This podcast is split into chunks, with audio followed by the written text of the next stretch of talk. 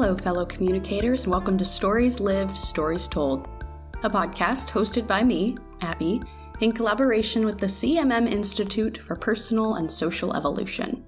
As always, this podcast uses the Coordinated Management of Meaning, or CMM theory, to teach mindfulness around our interactions, recognizing that our social worlds are created in the small moments and how we choose to show up in them. CMM states that persons in conversation co construct their own social realities and are simultaneously shaped by those social worlds. We take this to mean that we are participants in our social worlds, not passive observers, and therefore have a responsibility to create the best social worlds that we can. CMM is a complex theory, but here we are trying to break it down into bite sized pieces so that each of us can actually start using it in our own lives. Check out the other minisodes I've already released for more on the models, languages, and tools of this theory. Today we are discussing what it looks like to show up mindfully to our interactions with others. We're going to be reflecting on my recent conversation with Reverend Sara Hayden for some examples, so I'll include a link to that episode in the description if you haven't listened to that one yet. CMM has the explicit goal of making better social worlds, so I also want to frame this episode in those same terms. My hope is that this episode can contribute to the creation of a better social world for all of us by inviting us to think critically about our own interactions, encouraging us to be more mindful, and providing tools and examples for understanding CMM in practice. So, with that, let's get started. First, what is mindfulness? Great question. Mindfulness is being aware, conscious, or present Rather than going into an interaction on autopilot, being mindful would look like being more intentional about how you're showing up. Mindfulness is about paying attention. And for me, one other layer of mindfulness is that it's not just noticing, but noticing without judgment. I think that mindfulness includes being forgiving with yourself. Maybe you recognize you are contributing to a pattern in a way that you don't really want to, and you could label that as bad and beat yourself up about it. Or you could be more mindful and recognize it still, acknowledge it without labeling it, and focus on the change you want to make instead. A good question to ask ourselves is Am I being mindful in this interaction? And better yet, what does it look like for me to be mindful in an interaction? All right, now that we have defined mindfulness, let's weave it into CMM. So, very early on in the podcast, we talked about the four claims of CMM, four ideas that build on each other to cover the core concepts of the theory. The first claim says, Our communication creates our social worlds. The second says, The stories we tell differ from the stories we live. The third says, We get what we make. And the force says, get the pattern right, create better social worlds. And that's the one I want to talk about more today.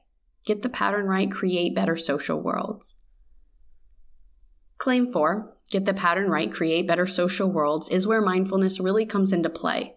I think mindfulness is a first step for anyone who's wanting to incorporate CMM into their lives to improve their social worlds.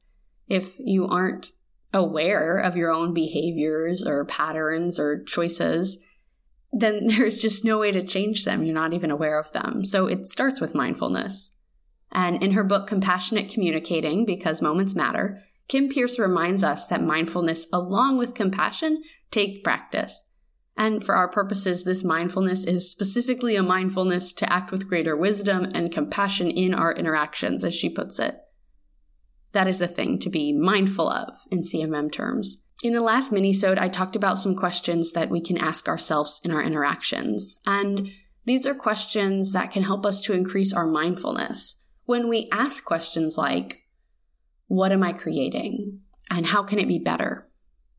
It sounds really too simple, but if our desire is to change our patterns, then showing up mindfully where you previously were not showing up mindfully is already a change and a step in the right direction.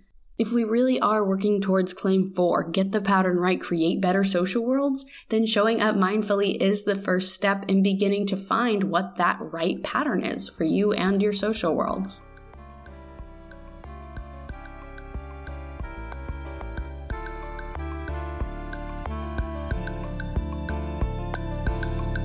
We've talked before about how you can only control yourself and make changes in your own behavior, and you can't force anything on anyone else.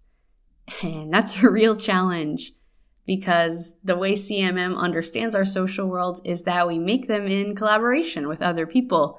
So, not being able to control other people means that you might be showing up mindfully, but the other people might not be showing up as mindfully as you are. And that can affect the social world that you end up creating, right? But if we are looking at our interactions as a pattern or something that two people make together and equally contribute to, then if you stop doing your part to contribute to that pattern, then it changes the whole pattern. Like if two people are hitting a tennis ball back and forth, if one person stops hitting the tennis ball, then the game's over. Same with CMM. So even if you can't make your partner, your conversational partner, stop hitting the tennis ball, you stopping hitting the tennis ball changes the pattern enough on its own, at least as a starting place. Let's consider an example from my conversation with Sara. So, in part two of our conversation, Sara talks about her experience of talking to people on planes. She finds that people will tell you really personal and intimate things in those kinds of situations, and she knows this to be true because she creates the space for it intentionally. In this way, Sara is being mindful about how she shows up to those conversations. Think about it.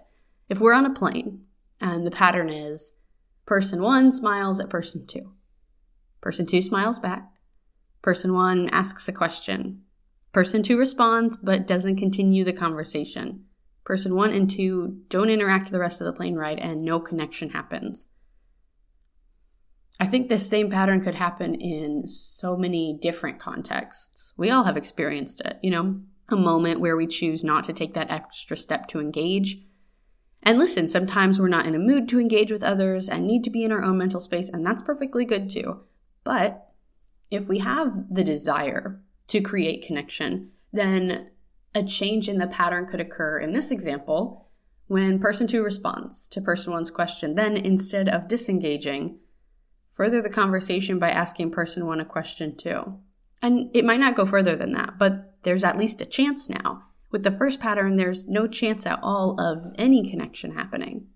That's kind of a silly example, but I think it demonstrates what I'm trying to say. The other layer here is that in moments of disconnection, when we opt out, sometimes I don't think that happens because people don't desire connection, but more so because they don't know how or don't have the space to lean into connection. So let's go back to Sara's example. She talks about creating space mindfully, intentionally, because she wants these other people that she's around, even random people on a plane, to feel heard and valued. And even if, like she says in her experiences, that maybe she's the one mostly listening while the other person's talking, that doesn't mean she's not still an active part of the interaction because, as she described, so much of the interaction is actually her being the one to create the space for the other person to feel like they can share.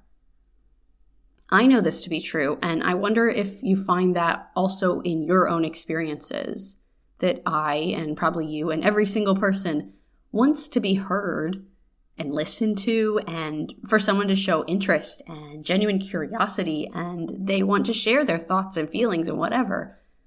But the thing that usually stands in the way of that is not having the space for it, right? Not feeling like it's welcome to share, not feeling like it's safe to share, whatever reason. So, at first glance of conversations we see or we're a part of, it's easy to assume that the person doing most of the talking is in control of the conversation.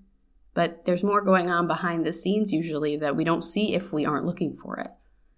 Conversation is a dialogue right? And we use that language as opposed to a monologue.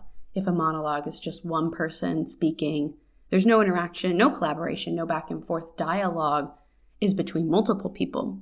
So it's about happening between two people who are, as CMM would put it, co constructing or co creating the space of the conversation. So it's just as much about how the listener shows up to the conversation as the talker does And then those roles are going back and forth when it's a dialogue, of course, because both parties are speaking and listening.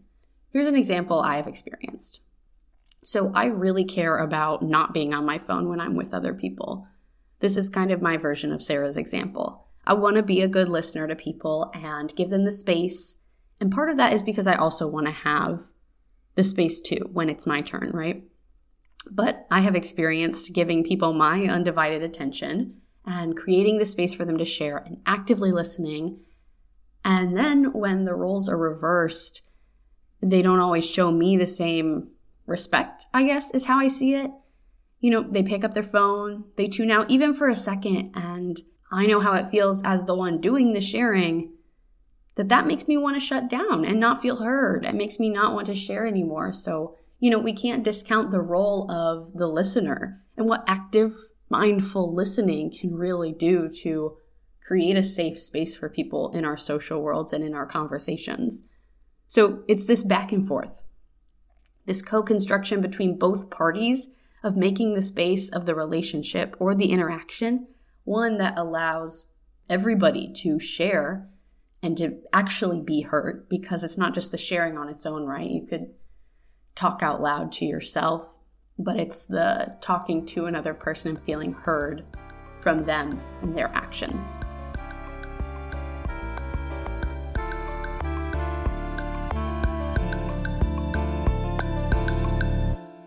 So it's mindfulness of the dialogue, really, the back and forth, the contributions to the interaction. If that interaction on its own, even, is one social world, how is that social world being built? in that interactions? What choice are each of the people making to contribute to it? And it seems strange to get so minute, right? Like all the examples we've talked about are so small sounding in the grand scheme of our social worlds. But the truth is that our larger social worlds are built in those small moments. Sara and I talked about it in our conversation that it's these small moments, what I called bifurcation points, she referred to as fractals, these critical moments that seem insignificant, but are turns, right? Using that language of CMM, their turns that can alter our course based on how we show up to them and what choices we make.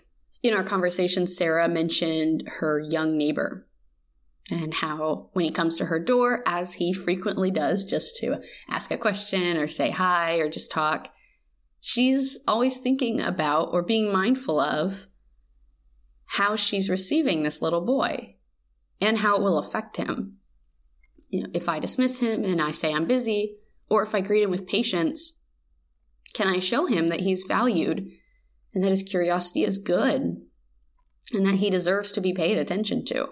One of the big parts of CMM that we talked about in probably every episode is the role of meaning and how we're attaching meaning.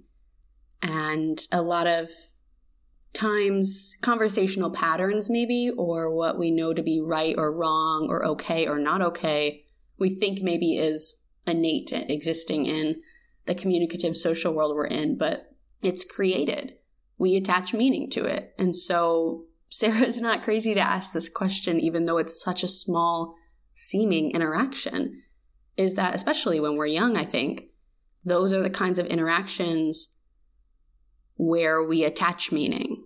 If you're always responded to with impatience and frustration and being dismissed, that's going to teach you what's not acceptable and maybe shut you down and lead you into a life where you you know don't share or don't express curiosity because what you've been taught is that it's not welcome there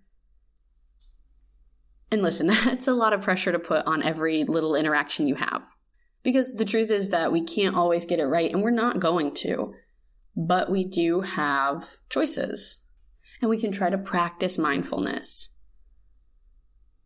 And when we're at our best, really bring that mindfulness and intentionality to our interactions. Because Sara really is right that the way she engages with her young neighbor is meaningful and does impact him. Is she dismissing him like every other adult in his life and reinforcing that message to him?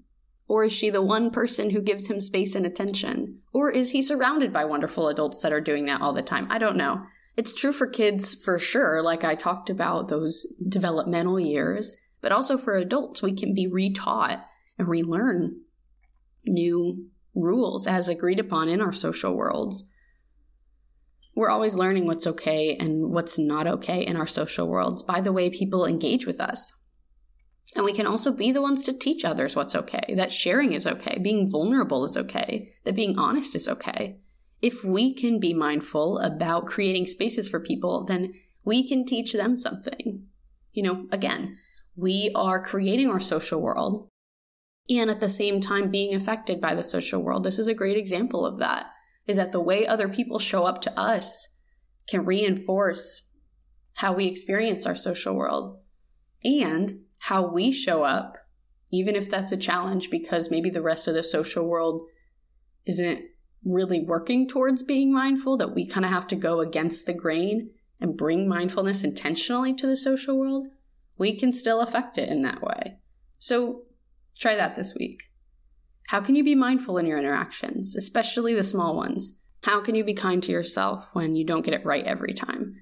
I want to leave you with some words from Kim Pearce's book.